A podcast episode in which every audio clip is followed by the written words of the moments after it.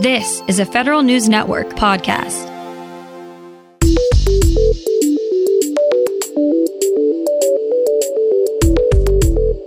Coming up on today's Federal Newscast, the White House is allowing employees to take time off to get their loved ones vaccinated. DoD officially mandates the COVID 19 vaccine for service members. Meanwhile, the Agriculture Department is looking to prevent the next pandemic. These stories and more in today's Federal Newscast.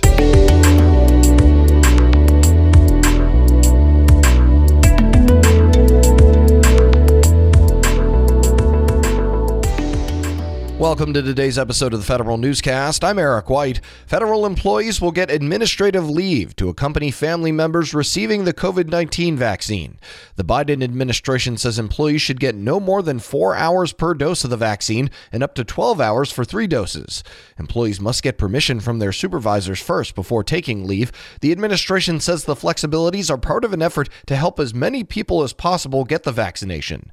Federal employees can also take leave to get the vaccine themselves and will receive up to two days to recover from any symptoms. For military service members, mandatory COVID 19 vaccination is now official DoD policy. In a memo yesterday, Defense Secretary Lloyd Austin told the military services to start vaccinating their members immediately. He did not impose a formal deadline to vaccinate the full uniformed force, but said the services need to impose ambitious timelines and report on their progress. About 800,000 troops are currently unvaccinated, according to DoD data.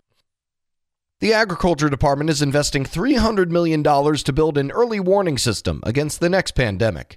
USDA is using funding from the American Rescue Plan Act to study the virus that causes COVID 19 and other emerging and and other emerging and zoonotic diseases in susceptible animals. USDA's Animal and Plant Health Inspection Service, or APHIS, is leading this effort and released a strategic framework for public comment. The document outlines how the agency will focus its efforts to prevent, detect, investigate, and respond to current and future threats. The National Archives and Records Administration is setting workforce diversity goals as part of its strategic plan. Federal News Network's Jory Heckman has more. NARA plans to increase the diversity of its workforce, starting at the GS 12 level, to more closely reflect the demographics of the rest of the country. By 2026, NARA will increase the frequency of coaching that agency employees receive by 50%.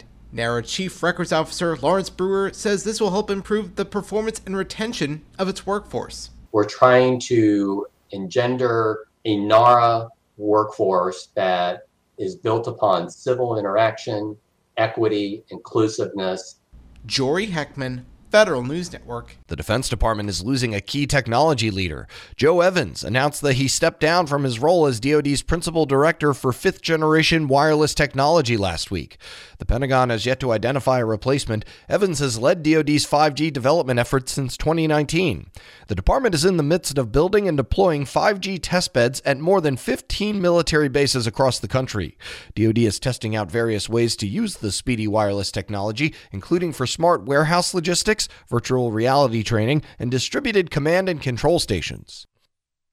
The National Institute of Standards and Technology will team up with industry on a new tech security initiative. Federal News Network's Justin Doubleday reports. Microsoft, Google, and IBM are among those pledging to work with NIST on developing a new framework to improve the security and integrity of the technology supply chain. The commitment from those companies is among several announced after President Biden and top cabinet officials met with tech industry leaders at the White House yesterday to discuss pressing cybersecurity challenges. The new commitments come as the Biden administration and Congress weigh potential cybersecurity requirements for the private sector. Justin Doubleday, Federal News Network. The Pandemic Response Accountability Committee is awarding a two year contract to the technology firm Excella to oversee more than $5 trillion in COVID 19 pandemic spending. The vendor will provide the PRAC with artificial intelligence tools to help audit loans distributed by agencies such as the Small Business Administration and the Treasury and Health and Human Services departments. Excella says the contract award will help the PRAC flag fraud, waste, and abuse in pandemic spending. The IG Council is on the hunt for new data tools. Federal News Network's Jason Miller has those details. The Council of Inspectors General on Integrity and Efficiency, or CIGIE, wants to bring a common set of data analytics and visualization tools to the IG community. To that end, CIGIE's Technology Committee released a request for information seeking industry input around seven technology categories. These include specialized auditing, investigative analytics, and data ingestion and cleaning. Responses to the RFI are due September 19th. The Council also will hold a virtual industry day on October 20th where some vendors will demonstrate their tools. Jason Miller, Federal News Network. Republicans want to know whether the acting Social Security Commissioner is serving legally under the Federal Vacancies and Reform Act. Three senators and two House Republicans are asking the Government Accountability Office to look into acting SSA Commissioner Kilolo Kijakazi's appointment. They also want to know what authority she has as acting commissioner. President Biden named Kijakazi as acting SSA Commissioner after firing Andrew Saul earlier this summer. Republicans on the Senate Finance and House Ways and Means committees say Saul's firing is unlawful and potentially creates uncertainty for Social Security beneficiaries. And the Department of Homeland Security at last has more details on how its new cyber talent management system will work. Federal News Network's Nicole Ogrysko has more. DHS will hire the first employees of its new cybersecurity service into the Cybersecurity and Infrastructure Security Agency and the department's Office of the Chief Information Officer. Cybersecurity service employees will have different career paths, salaries, and other benefits compared to federal workers on the traditional general schedule.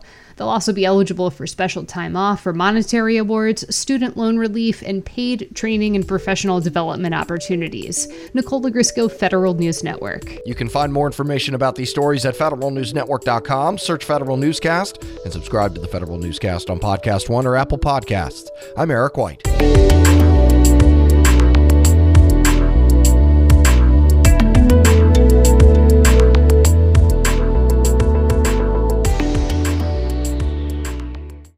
Whether it's Baker's Simple Truth Turkey or mac and cheese with Murray's English Cheddar or pie made with fresh Cosmic Crisp apples, there are many dishes we look forward to sharing during the holidays. And Baker's has all the fresh ingredients you need to turn today's holidays into tomorrow's memories. Baker's, fresh for everyone. Get more ways to save at the Buy Five or More Save $1 each sale. Just buy five or more participating items and save a dollar each with card. Baker's, fresh for everyone.